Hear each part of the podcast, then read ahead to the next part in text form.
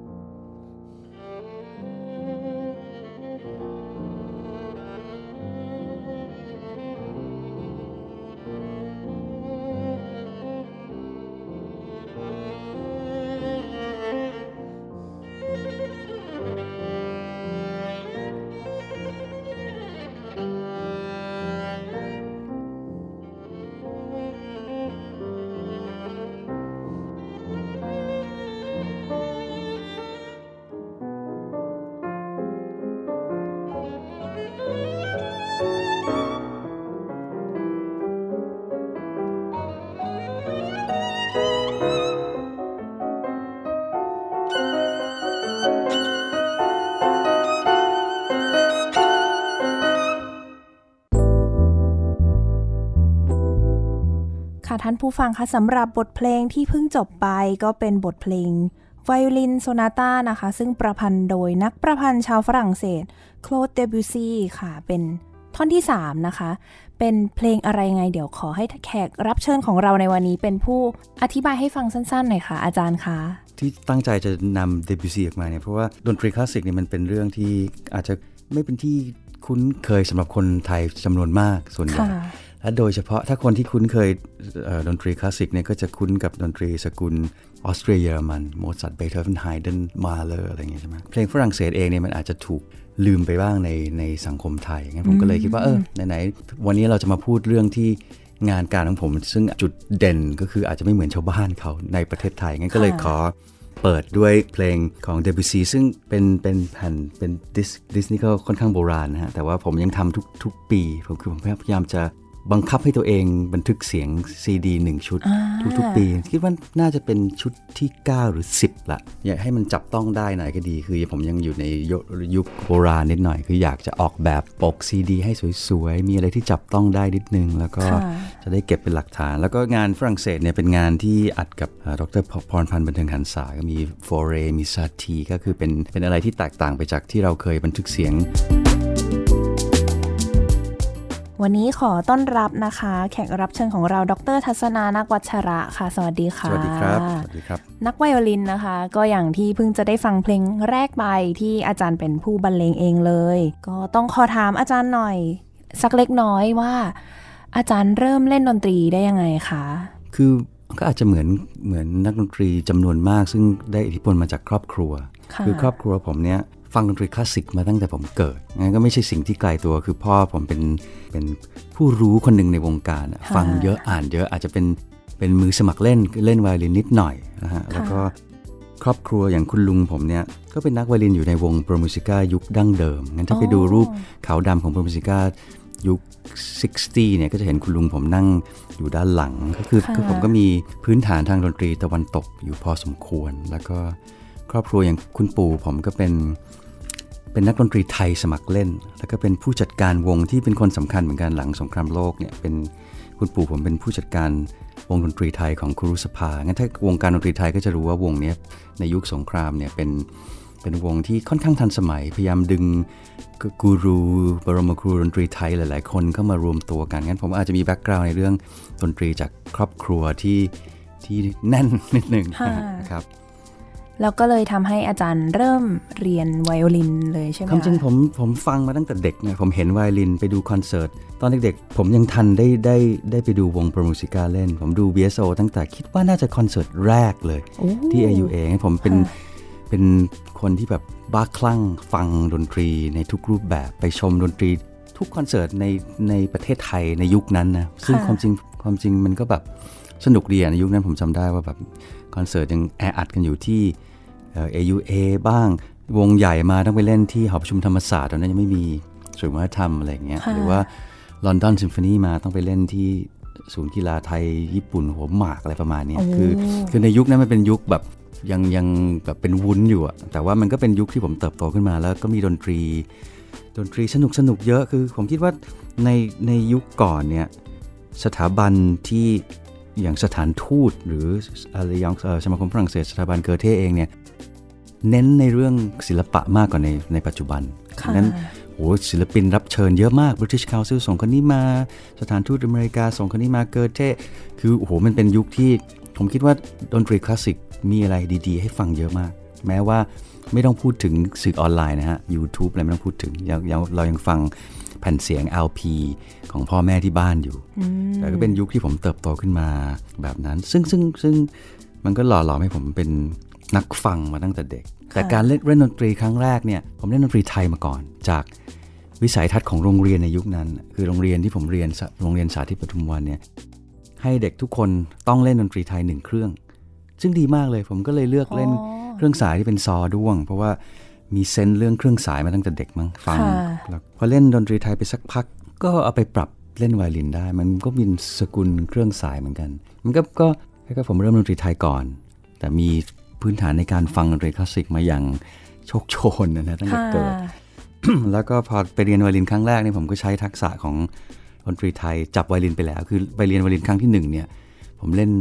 ได้แล้วนิดหน่อยเป็นเสียงจากดนตรีไทยซึ่งผมก็สนุกดีอ่ะมันเป็นการ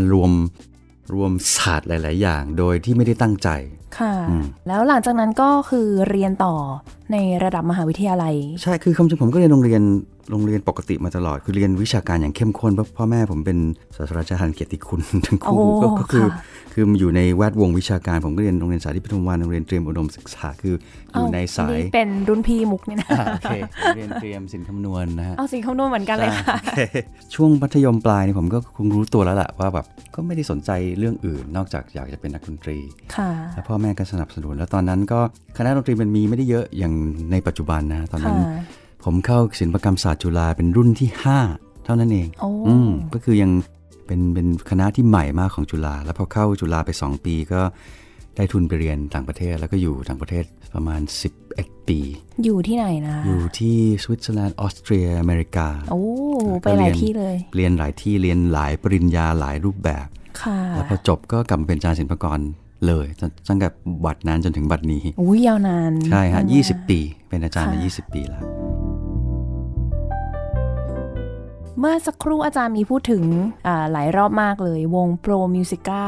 วันนี้ก็เลยอยากจะขอเชิญอาจารย์มาพูดคุยในเรื่องของวงนี้เลยว่าวงนี้จริงๆเนี่ยรายการเรามีพูดถึงไปเล็กน้อยในตอนที่พูดถึงดนตรีคลาสสิกในประเทศไทยว่ามีวงการในวงการของเราเนี่ยมีวงอะไรบ้างแล้วก็โปรมิวสิก้าเป็นหนึ่งในวงแรกๆเลยที่เกิดมานะคะก็เลยอยากจะให้อาจารย์พูดถึงหน่อยว่าวงนี้นี่มีจุดกำเนิดเริ่มต้นยังไงคะผมเนี่ยตอนกลับจากต่างประเทศเนี่ยถูกอาจารย์หม่อมอัศนีปราโมทเนี่ยไม่ได้รู้จักเป็นการส่วนตัวแต่รู้จักในวงการมานานเพราะว่าเป็นผู้ใหญ่เรียกว่าอาจจะเป็นคนแรกๆที่นำดนตรีคลาสสิกเข้ามาในอย่างที่เราเห็นฮะนั่นไม่นับยุครัชกาลที่6หรือพระเจนดุริยางค์อะไรแบบนั้นแต่ดนตรีคลาสสิกยุคใหม่ที่เราเห็นในปัจจุบันเนี่ยต้องนึกถึงว่าอาจจะเกิดมาจากผู้ใหญ่กลุ่มนี้อาจารย์หม่อมอัศนีปราโมทอาจารย์กำธรสนิทวงศ์อาจารย์สมัยศาสตร์สนิทวงศ์ซึ่งเป็นกลุ่มนักดนตรีความจริงเป็นนักดนตรีไม่ใช่นักดนตรีอาชีพนะฮะพวกนี้ท่านเรียนสถาปนิกเรียนกฎหมายแต่ก็เป็นนักเรียนนอกที่เล่นดนตรีคลาสสิกมาในครอบครัวแล้วก็ไปเรียนต่างประเทศก็ซึมซับดนตรีคลาสสิกมางั้นอาจารย์หม่อมเล่าให้ฟังว่าปี2501เนี่ยท่านตั้งโปรมิวสิก้าครั้งแรกโดยที่เป็นสตริงควอเต็ตก่อนงั้นโปรมิวสิก้านี่มันเกิดมาจาก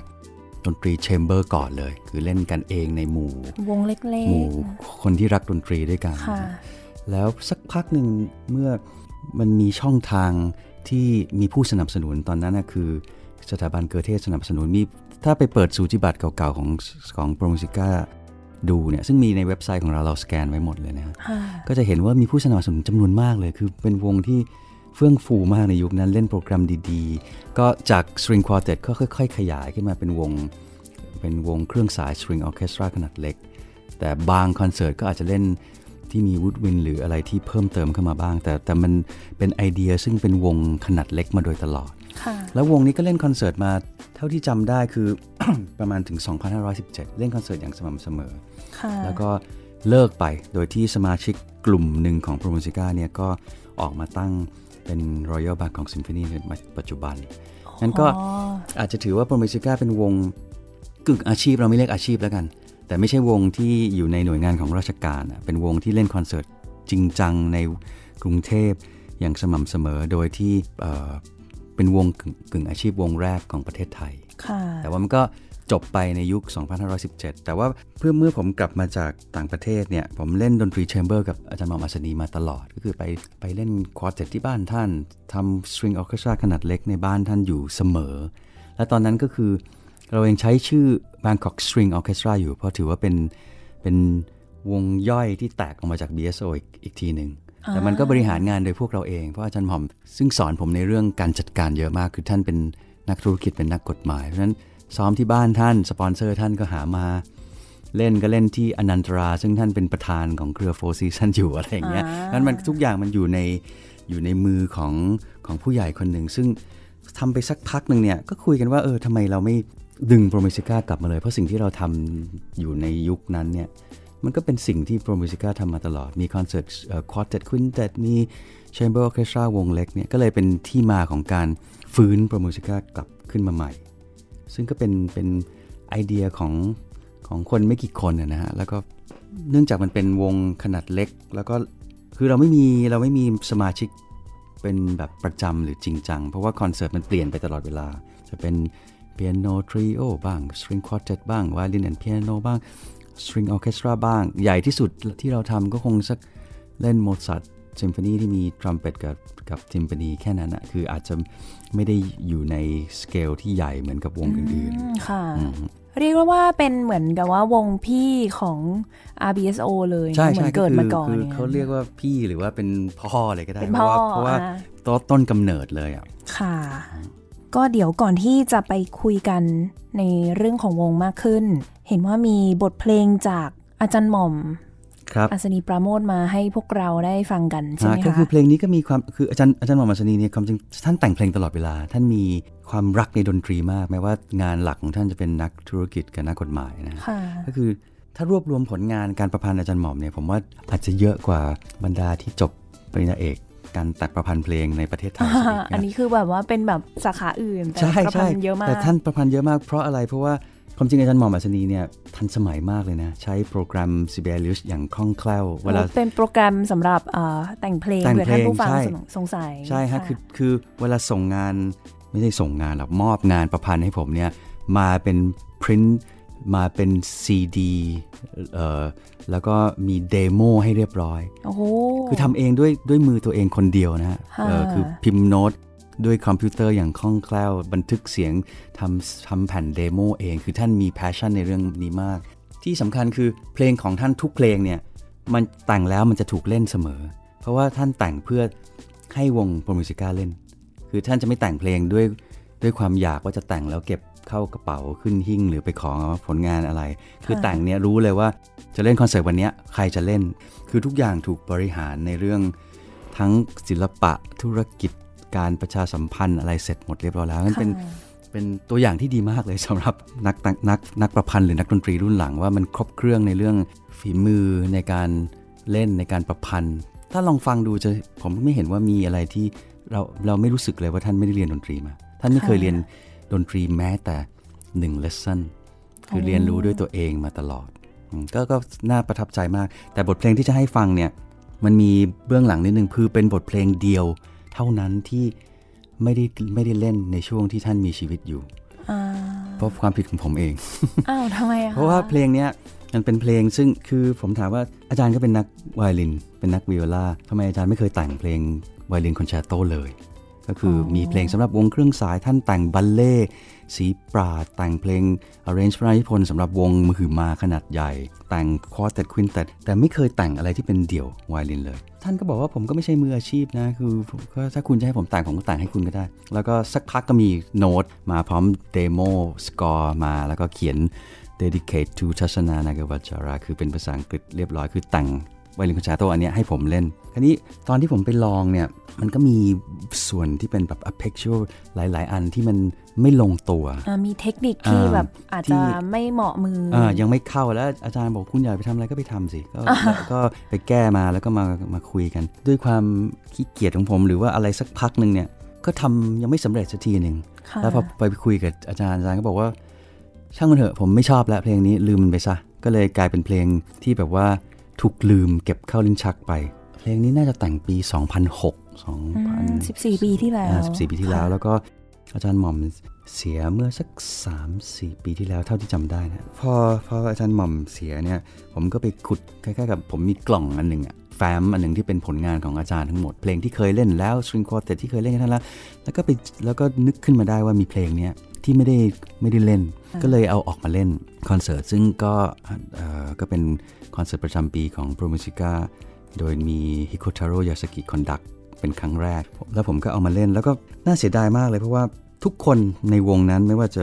ยาสกิหรือว่าคุณเลียวฟิลิปส์หรืออะไรเนี่ยก็อาจจะตกเห็นกันว่าเป็นหนึ่งในผลงานที่ดีที่สุดของท่านเลยคือท่านตั้งใจแต่งมากซึ่งน่าเสียดายมากว่าความขี้เกียจของผมทำให้ท่านไม่ได้ยินเพลงนี้ในช่วงที่ท่านมีชีวิตอยู่นะและที่จะให้ฟังในรายการวันนี้มันเป็นการอัดจากบันทึกจากคอนเสิร์ตจริงจากไลฟ์คอนเสิร์ตเลือกท่อนที่2มาให้ฟังเพราะถือมันเป็นความซาบซึ้งส่วนตัวแล้วก็ถือว่าเป็นการตอบแทนพระคุณของท่านด้วยที่ทำให้พวกเราทุกคนมีวันนี้นะฮะแล้วก็เสนอท่อนที่2เป็น slow movement จาก Violin Concerto ของหม่อมหลวงอัศนีปราโมท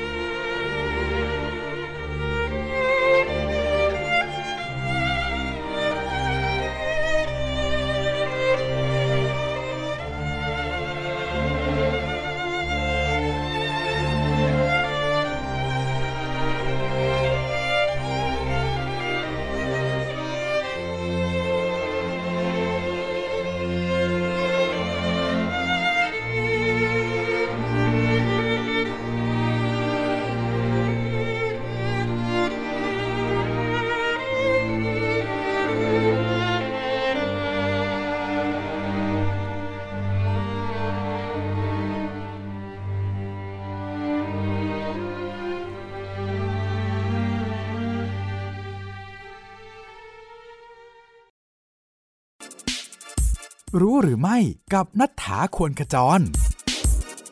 รู้หรือไม่กาแฟที่เบโธเฟนดื่มต้องมีเมล็ด60เมล็ด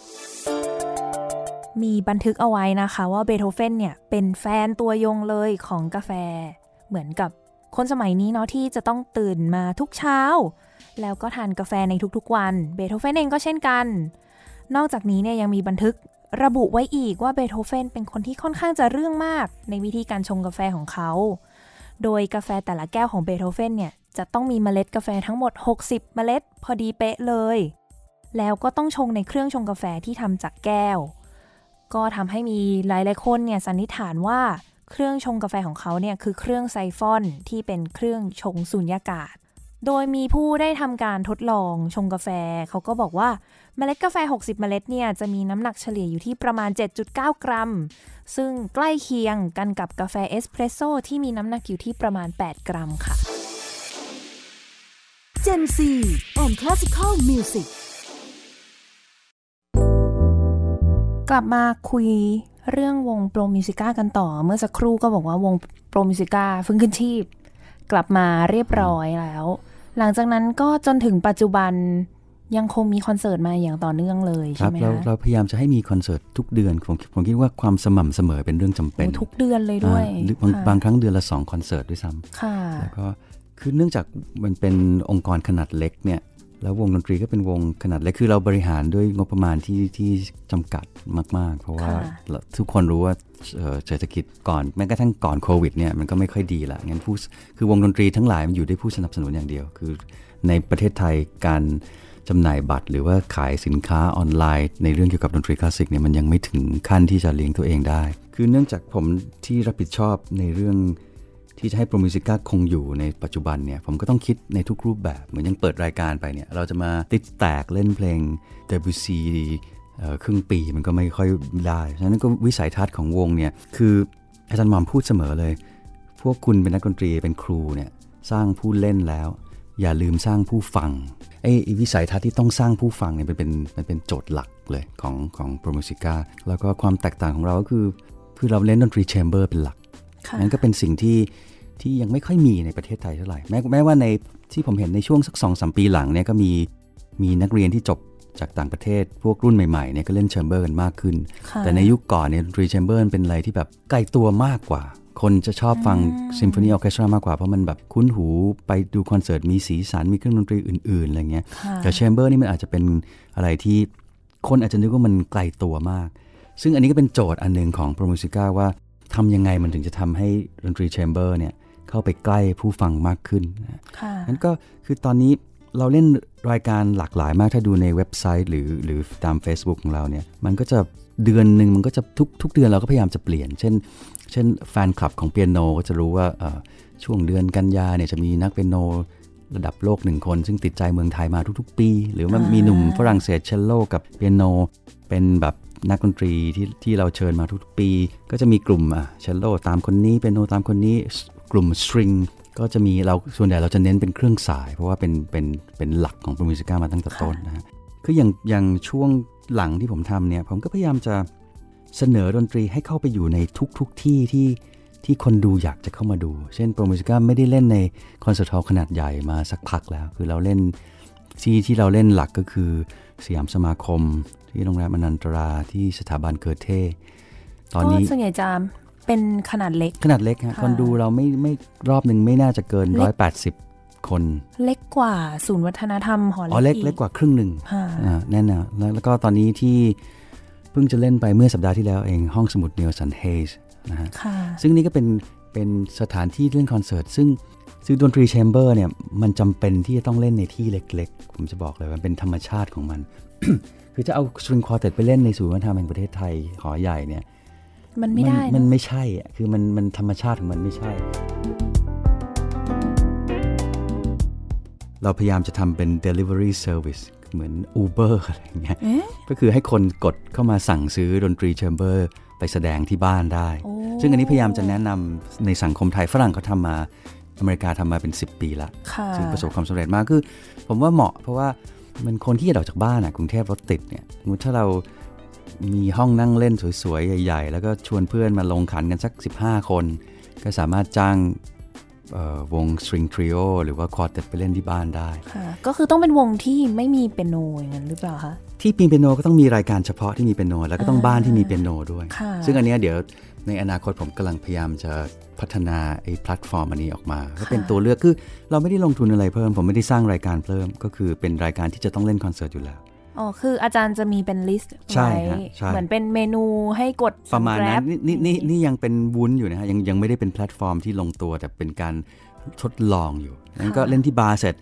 ก็เล่นที่ห้องนั่งเล่นเสร็จแล้วก็เล่นที่เนลสันเฮ2รอบนั้น1รายการเล่นไปแล้ว4รอบเดือนตุลาก็จะไปซ้ำที่พัทยาอีกอะไรเงี้ยแล้วตอนนี้มันก็เป็นคล้ายๆกับว่ามันก็เป็นเทรนด์ใหม่คนก็สนใจมากขึ้นแล้วโปรเจกต์ของเดือนตุลาเนี่ยก็จะมี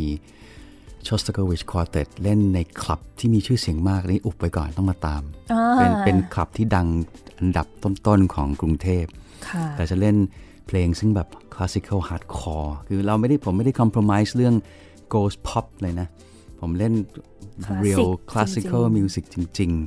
ๆแต่ว่านำเสนอในบริบทที่ทันสมัยหน่อยอะไรอย่างเงี้ยแล้วก็ตอบโจทย์ผู้ฟังเพราะโจทย์ที่สร้างผู้เล่นผู้แสดงผมทำอยู่แล้วผมเป็นอาจารย์มหาวิทยาลัยมีความเข้มทางวิชาการซึ่งเป็นที่รู้กันในวงการมานานแต่ในขณะเดียวกันผมมีโจทย์ที่ต้องสร้างกลุ่มผู้ฟังด้วยเพราะมันต้องเดินควบคู่ไปและอย่างช่วงโควิดเราก็มีผลงานออนไลน์ออกมาอย่างสม่ำเสมอมีการเสวนามีการนำเสนอเพลงใหม่อะไรตลอดเวลางั้นถ้ามาตามในเพจของโปรโมซิก้าก็อาจจะเห็นแง่มุมใหม่ๆของดนตรีคลาสสิกบ้างเรื่องเล่านักดนตรีในเมื่อเราพูดถึงออนไลน์หรือโซเชียลมีเดียเนี่ยงั้นตอนนี้การนำเสนอดนตรีที่ออกไปที่ไม่ใช่เราไปเจอตัวนักดนตรีจริงเนี่ยในจอในคอมพิวเตอร์ iPhone อะไรก็แล้วแต่ก็มันเป็นเรื่องที่สำคัญมากในยุคปัจจุบันเราปฏิเสธเรื่องนี้ไม่ได้แม้กระทั่งผมเนี่ยเป็นคนซึ่งอินกับไลฟ์เพอร์ฟอร์แมนซ์ตลอดเวลาแต่ผมก็ไม่ปฏิเสธเรื่องนี้แล้วมีเรื่องสนุกอันนึงซึ่งจะเล่าให้ฟังตอนที่ผมเป็นนักเรียนอยู่ที่ออสเตรียเนี่ยผมก็เล่นกับวงอาชีพของแคว้นผมเนี่ยซึ่งอยู่ติดกับพรมแดนเยอรมันกับสวิตเซอร์แลนด์เนี่ยก็เป็นวงกึ่งอาชีพเล่นคอนเสิร์ตทุกๆ2เดือนไม่ได้เล่นตลอดเวลาแล้วก็มีครั้งหนึ่งเนี่ยเราไปเล่นคอนเสิร์ตที่เวียนนาที่ Music Verein Saal นะโรงสีทองซึ่งเห็นในคอนเสิร์ตปีใหม่อะไรเงี้ยซึ่งก็จะเป็นประสบการณ์ว่านั่นมันเมื่อสักน่าจะเกือบ30ปีที่แล้ว28ปีที่แล้วอะไรเงี้ยซึ่งยุคนั้นนี่ยังถ่ายทอดทางโทรทัศน์อยู่ซึ่งปัจจุบันมันก็ยังทำงานอย่างนั้นอยู่ต่อให้เราถ่ายทอดทางไลฟ์หรือทางดิจิทัลคอนเสิร์ตฮอลอะไรเงี้ยเนื่องจากคนปัจจุบันเนี่ยเขาได้ยินเสียงจากสิ่งที่บันทึกไว้แล้วจำนวนคือเติบโตมากับ YouTube กับอะไรซึ่งผ่านการบันทึกเสียงมาแล้วงั้นเขาจะชินกับความสมบูรณ์ใช่ไหมงั้นเวลาเราทำ Facebook Live เนี่ยบางครั้งผมก็ลังเลมกันนะก็คือผมก็เกรงกับความไม่สมบูรณ์เพราะในคอนเสิร์ตจริงเนี่ย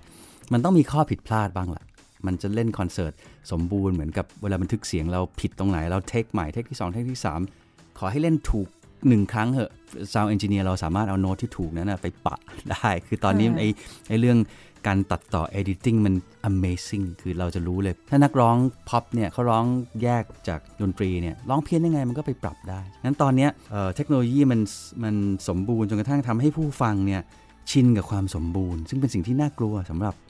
นักดนตรีที่เล่น live concert นะแต่ทำยังไงล่ะก็คือถ้าเราไปดูแผ่นเสียงนี่ผมยังพูดเรื่องแผ่นเสียงหรือ CD อยู่เลยนะ Deutsche Grammophon หลายๆอันเนี่ยมันจะมีเขียนเลยว่า live mit Schnitt ก็คือว่าคำว่า Schnitt ก็คือคำว่าหั่นตัดใช่ไหมฮะคือตัดก็คือว่ามันเป็น live performance ใช่อาจจะ live concert แต่ว่ามันมีการตัดต่อกับอะไรสักอย่างซึ่งเขาไม่ได้บอกเราจริงๆซึ่งอันนี้ผมจะเล่าประสบการณ์อันนึงให้ฟังคือผมไปทัวร์คอนเสิร์ตครั้งนั้นเล่นคอนเสิร์ตที่ Music Verein Saal แล้วก็จะมีการถ่ายทอดทาง ORF คือ Austrian Rundfunk Radio นะฮะก็จะถ่ายทอดแต่ไม่ถ่ายทอดไม่ใช่ถ่ายทอดสดนะเป็นการบันทึกงั้นสิ่งที่เราทำงานกันใน Music Verein Saal วันนั้น1วันเต็มๆเนี่ยเหน็ดเหนื่อยสุดๆเลยนะก็คือว่าเราต้องเล่นคอนเสิร์ตทั้งหมดทั้งโปรแกรมในช่วงเช้าก่อน1รอบแต่งตัวทุกอย่างเหมือนจริงเพื่อให้ทีมกล้องเนี่ยclose up บันทึกเสียงทุกอย่างไว้ให้เสร็จเรียบร้อยแล้วคือ close ทุกอย่างถ้าจะ แล้วต้องดูว่าโปรดิวเซอร์ใน Music Variety Sound ถือสกอร์นะครับเป็นผู้หญิงแล้วก็สั่งกล้องว่าชูเบิร์ตซิมโฟนีอันนี้ตรงนี้บาซูนตรงนี้โอโบตรงนี้นู่นนี่นะคอนเสิร์ตนั้นเราเล่น Beethoven Triple Concerto กับ Members ของ Hagen Quartet กับ Paul Kuda ซึ่งก็เป็นศิลปินที่มีชื่อเสียงก็เป็นรายการซึ่งสนุกพอสมควรครึ่งแรกก็เป็นมีเพลงสมัยใหม่เป็นทรัมเป็ตกับ String Orchestra ก็อัดทั้งรายการตอนช่วงเช้าแต่งตัวเหมือนจริงโหเหนื่อย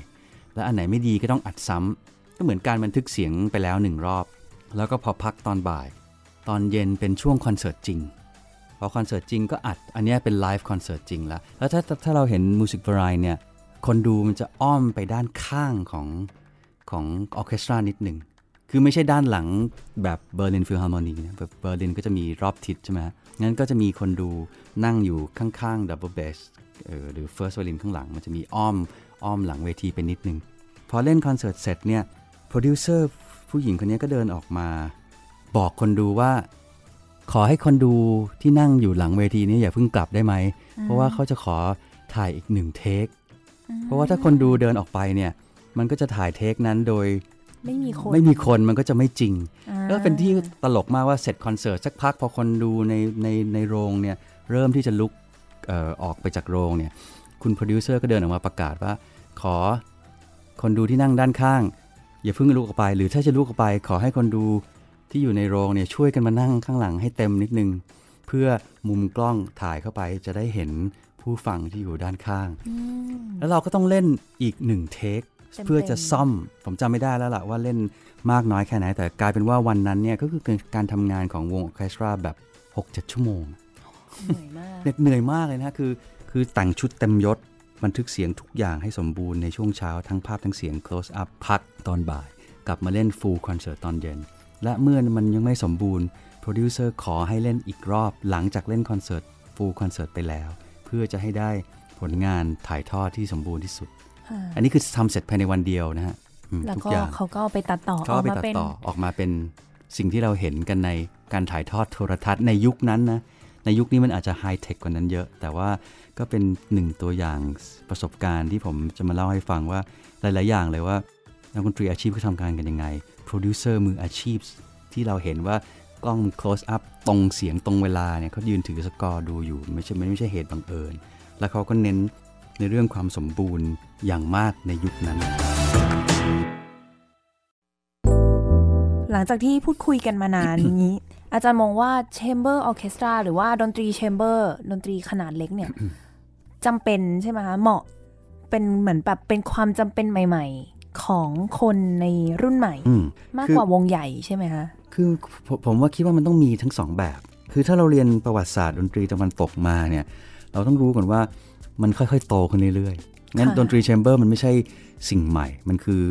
คือสิ่งที่ก่อร่างสร้างตัวดนตรีคลาสสิกมาคือรากเหง้าใช่รากเหง้าเลยก็คือวงดนตรีขนาดเล็กเล่นมี2ประเภทก็คือเล่นให้เจ้านายฟังเจ้านายจ้างมีวงดนตรีของตัวเองกับมือสมัครเล่นซึ่งเล่นดนตรีกันในบ้านนี่คือวัฒนธรรมต้นทางของยุโรปนะมันเป็นดนตรีแชมเบอร์มันเป็นรากเหง้าของดนตรีทั้งหมดหลังจากนั้นก็ไล่มาเลยจากบาค โมซาร์ท ไฮเดน เบโธเฟน ชูเบิร์ตจนกระทั่งถึงกุสตาฟ มาเลอร์ จอห์น วิลเลียมส์มันก็ใหญ่ขึ้นมันก็ใหญ่ขึ้นงั้นถ้าเราเรียนรู้ประวัติศาสตร์เราก็จะรู้ว่าดนตรีแชมเบอร์มันก็นักแต่งเพลงชั้นหนึ่งของโลกไม่เคยทิ้งดนตรีแชมเบอร์งั้นดนตรีชั้นนำของเบโธเฟนของบรามส์ของชูเบิร์ตไม่ใช่ออร์เคสตรามิวสิกหรือออเปร่าอย่างเดียวโมซาร์ทก็เป็นดนตรีแชมเบอร์มันอาจจะไม่เหมาะสำหรับเล่นในคอนเสิร์ตฮอลล์ขนาดใหญ่คอนเสิร์ตฮอลล์ขนาดใหญ่ก็คือสร้างตามวัฒนธรรมของดนตรีที่มันโตขึ้นเท่านั้นเองมันเป็นเรื่องพัฒนาการของดนตรีเรื่องธุรกิจด้วยหลังจากปฏิวัติฝรั่งเศสดนตรีถูกเปลี่ยนสภาพจากให้กลุ่มอำมาตย์ฟังไปให้มหาชนฟังวงใหญ่ขึ้นฮอลล์ใหญ่ขึ้นเครื่องดนตรีต้องดังขึ้นทุกอย่างมันมีที่มาที่ไปแต่ดนตรีแชมเบอร์สำหรับผมที่มันกลับมาตอนนี้มันมาจากเหตุผลทางธุรกิจด้วยเพราะมันใช้เงินน้อยกว่าเยอะใช่ไหมฮะมันคือการจ่ายนักดนตรีต้องมีกินมีใช้นะผมไม่ได้พูดดนตรีในอุดมคติในฝันนะฮะการ produce สร้างโปรเจกต์ของ string quartet กับ big orchestra เนี่ยมันต่างกันไม่รู้กี่ 100 เท่าด้วยการบริหารการเงินที่จำกัดเนี่ยแบ็กกราวด์ของผมเนี่ยเป็นนักดนตรีออร์เคสตรามาตลอดชีวิตนะผมมีประสบการณ์ในออร์เคสตรามาอย่างโชคโชนเพราะฉะนั้นไม่ใช่ว่าผมจะปฏิเสธออร์เคสตราแต่อาจจะเป็นคว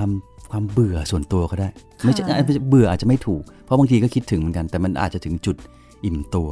เพราะวันหนึ่งที่เล่นออร์เคสตรามานานเนี่ยมันเริ่มซ้ำละคือ repertoire standard repertoire เนี่ยผมอาจจะเล่นเพลงยอดนิยมมาเป็น10รอบเบโธเฟน5มา20รอบเป็นไปได้คือผมอาจจะบอกเลยว่าเพลงบางเพลงเนี่ยในยุคหลังที่เล่นเบียโซเนี่ยพอถึงเพลงนี้ผมอาจจะลาป่วยเลยเพราะว่าไม่อยากเล่นแล้วมันเบื่อสุดๆแล้วก็เผอิญเราอยู่ในสังคมซึ่งไม่ได้เล่นเพลง challenge ประกอบไปด้วยสมมุติถ้าคุณเล่นเบโธเฟนไซเคิลทุกปีเนี่ยแต่ได้เล่นโปรโคเฟียฟหรือเชิร์นแบ็กงานออร์เคสตราเวิร์กเนี่ยมันก็อาจจะพออยู่ได้แต่ถ้าเกิดว่าต้องซ้ำเพลงสแตนดาร์ดเรเปอร์ทัวร์เพื่อจะเอาใจคนตลอดเวลาเนี่ยถึงจุดหนึ่งก็อาจจะถึงจุดอิ่มตัวซึ่งผมคิดว่าผมพอแล้วล่ะแล้วดนตรีแชมเบอร์ตอนนี้ก็ถ้าดูแล้วมันกำลังเป็นที่นิยมพอสมควรในกรุงเทพต่างจังหวัดอาจจะต้องแนะนำกันเพิ่มเติมหน่อยเชียงใหม่ผมไปบ่อยๆภูเก็ตเห็นไหมว่าอยู่ในเมืองใหญ่มันเป็นวัฒนธรรมของคนเมืองงั้นมันมีไปหัวหินด้วยใช่หัวหินคือมันก็มีหัวหินมันมีกลุ่มนักฟังฝรั่งอยู่คือพวก expat หรือพวกที่เขา retire อยู่มันขาดผู้ฟังไม่ได้เราจะมาเล่นคอนเสิร์ตในป่าเขาไม่มีคนดูมันเป็นไปไม่ได้นั่นเป็นอุดมคติอาจจะทำงานวิจัยในการส่งผลงานทางวิชาการใช่แต่ดนตรีมันต้องอยู่กับผู้ฟังชีวิตจริงใช่ก็คือและดนตรีแชมเบอร์เนี่ยมันถ้าวัฒนธรรมตะวันตกเนี่ยจะเห็นเลยว่าหลายๆอย่างเป็น transcription คนสมัยก่อนไม่มี YouTube ถ้าอยากจะฟังโมซาร์ทรีควีมก็ต้องไปซื้อโน้ตที่เป็นเวอร์ชัน two pianos มาเล่นกันเองที่บ้านหรือซื้อ string quartet มาเล่นที่บ้านไม่มีใครมีปัญญาหมู่บ้านที่ไหนแม้กระทั่งในประเทศอย่างเยอรมนีหรือออสเตรียเองออร์เคสตรามิวสิกเป็นเรื่องของสังคมเมืองทั้งสิ้นแต่ไม่ใช่จะปฏิเสธสำหรับคนที่อยู่ห่างไกลเขามีวิธีการในการฟังดนตรีของเขาเล่น transcription ของบทเพลงดังๆนั้นเราจะเห็นเลยว่า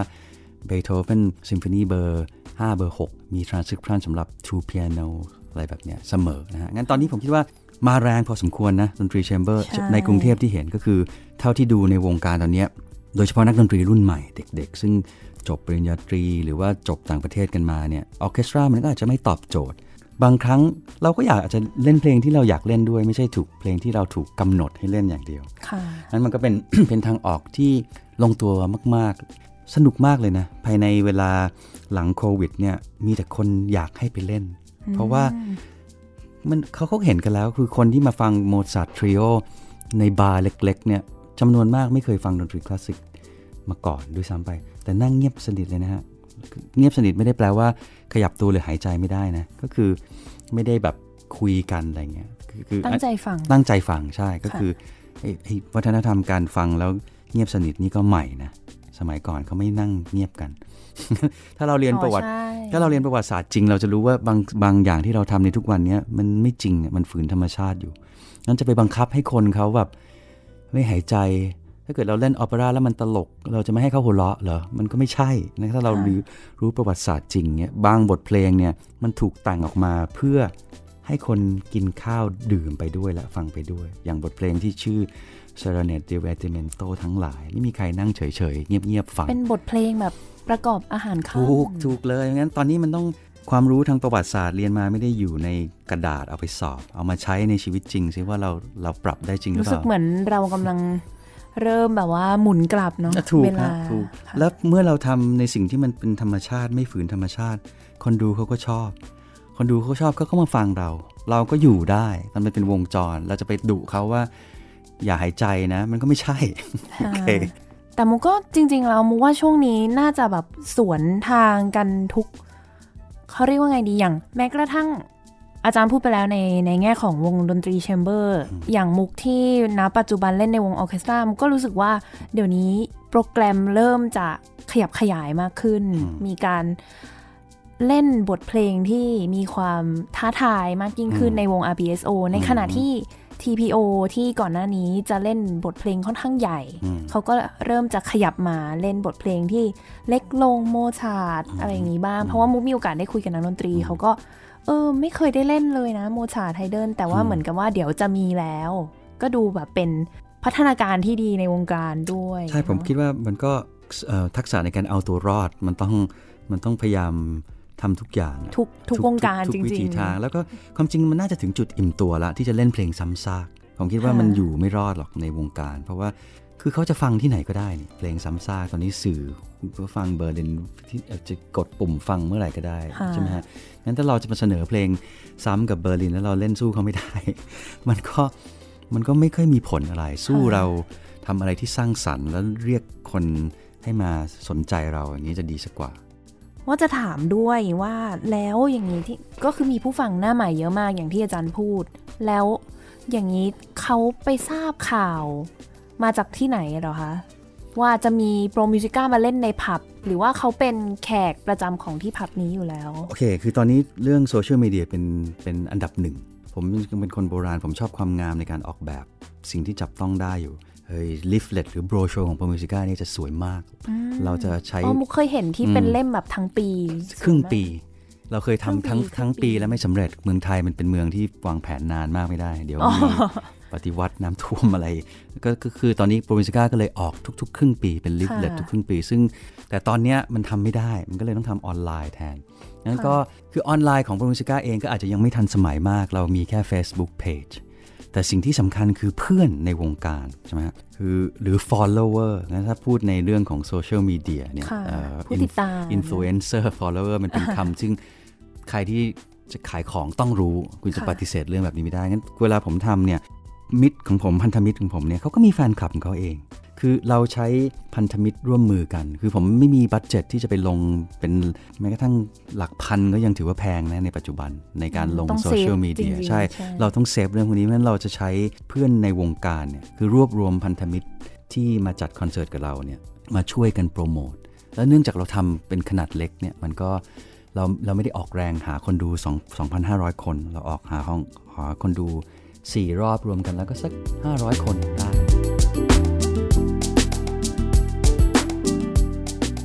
และเห็นเมื่อสักครู่อาจารย์พูดว่ามีเรื่องเกี่ยวกับโควิดจะเล่าให้เราฟังด้วยว่ามันปรับความคิดมุมมองของ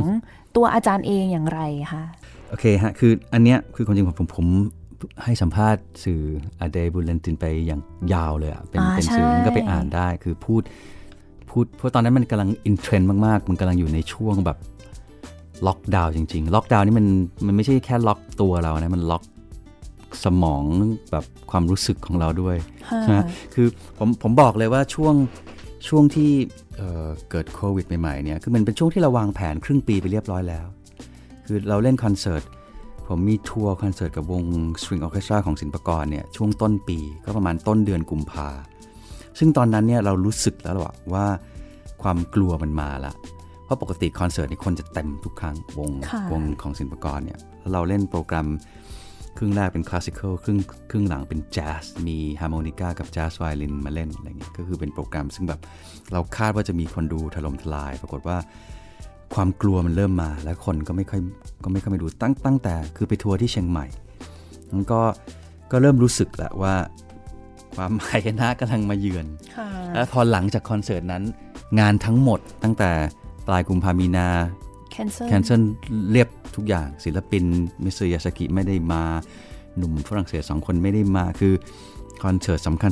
เราจะเล่นเพลงเจ๋งๆเยอะไปหมดเลยเล่นแบบ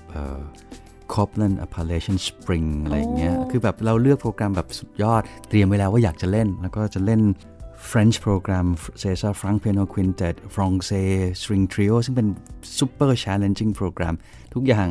ล่มสลายไปในเวลารวดเร็วใช่แล้วก็ปีนี้ความจริงเป็นปีเบโธเฟนนะถ้ายังไม่ลืมเราก็จะมีงานเปียโนทริโอของเบโธเฟนซึ่งตอนนี้คิดว่าจะเอากลับมาในช่วงท้ายปีเนี่ยพฤศจิกาธันวานั้นก็เป็นช่วงที่แบบผมก็อยู่นิ่งๆไปเลย2อาทิตย์ตั้งตัวก่อนเล่นคอนเสิร์ตไม่ได้จัดคอนเสิร์ตไม่ได้ทำอะไรดีคือช่วงนั้นก็เป็นช่วงทุกอย่างออนไลน์หมดใช่ไหมฮะทุกคนลุกขึ้นมาทำ virtual เล่นกันโดยไม่ต้องเจอหน้ากันอะไรแบบนี้ซึ่งผมก็กำลังตั้งตัวอยู่ว่าความจริงผมไม่ได้อยากทำอะไรงั้นถ้าสิ่งที่ผมไม่ได้อยากทำผมไม่จำเป็นต้องทำเพราะว่าผมไม่ได้ถูกกำหนดด้วยคือเราโชคดีว่าเป็นอาจารย์มหาลัยมีเงินเดือนอยู่แล้วไม่ได้เลี้ยงชีพด้วยการเล่นดนตรีจริงงั้นผมก็นั่งคิดอยู่นานว่าจะทำอะไรดี แล้วก็เลยสักพักมันก็เลยออกมาเป็นช่วงล็อกดาวน์ซึ่งเรามีโปรเจกต์เยอะมากเลยคือใน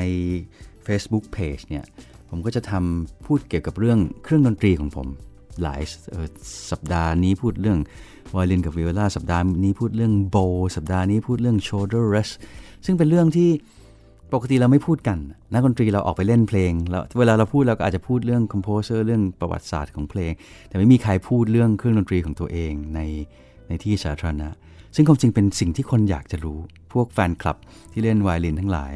แฟนคลับที่เล่นไวโอลินนี้ไม่ใช่จำเป็นต้องเป็นนักไวโอลินนะมันเหมือนพวกเซียนพระเครื่องพวกกลุ่มคนที่เขาอินกับเครื่องดนตรีมันมีมากจำนวนมากเลยในประเทศไทยงั้นก็เป็นอะไรที่เป็นอินโทรที่ดีเพราะผมทำที่บ้านได้ทำด้วย iPad เนี้ยแล้วก็เล่าเรื่องเครื่องดนตรีเรื่องโบว์เรื่องโชว์ดนตรีเรื่องอะไรไปแล้วในที่สุดมันก็เริ่มขยายออกไปเป็นโปรเจกต์ซึ่งเป็นการเสวนาเชิญคนมาคุยในรายการแล้วก็เอาดนตรีที่เกี่ยวข้องกับธีมนั้นๆไปเล่นเช่นนั้นช่วงล็อกดาวน์มันก็จะมีช่วงซึ่งทำให้เราคิดอะไรใหม่ๆออกมาได้และอีกโปรเจกต์ที่น่าสนุกหรือน่าภูมิใจมากอีกอันหนึ่งก็คือว่าผมคุยกับอาจารย์ศาสตราจารย์ดร.ณรงค์ฤทธิ์ธรรมบุตรซึ่งเป็นนักประพันธ์เพลงชั้นนำแปลว่าเป็นที่ยอมรับในวงการและยังเป็นหนึ่งในบุคคลซึ่งยังประพันธ์เพลงอย่างจริงจังต่อเนื่องมาโดยตลอดคือไม่ใช่นักประพันธ์ไม่ใช่แบบว่าประพันธ์3เพลงหลังจากเรียนจบ thesis แล้วก็10ปีมีผลงาน1เพลงอะไรเงี้ยอันนี้ไม่ใช่คืออาจารย์เรนนี่ผมนับถือมากในเรื่องของฝีมือและในเรื่องของความสม่ำเสมอในการทำงานงั้นผมเนี่ยแสดงผลงานของอาจารย์ณรงค์ฤทธิ์เนี่ยมาหลายชิ้นอย่างน้อย 4-5 ชิ้นซึ่งอาจารย์แต่งให้กับผมหรือกับวงผมโดยเฉพาะนะผมคุยกับอาจารย์ว่าช่วงนี้อยากต้องเล่นคนเดียวอาจารย์โจทย์ของเพลงช่วงโควิดเนี่ยผมอยากให้อาจารย์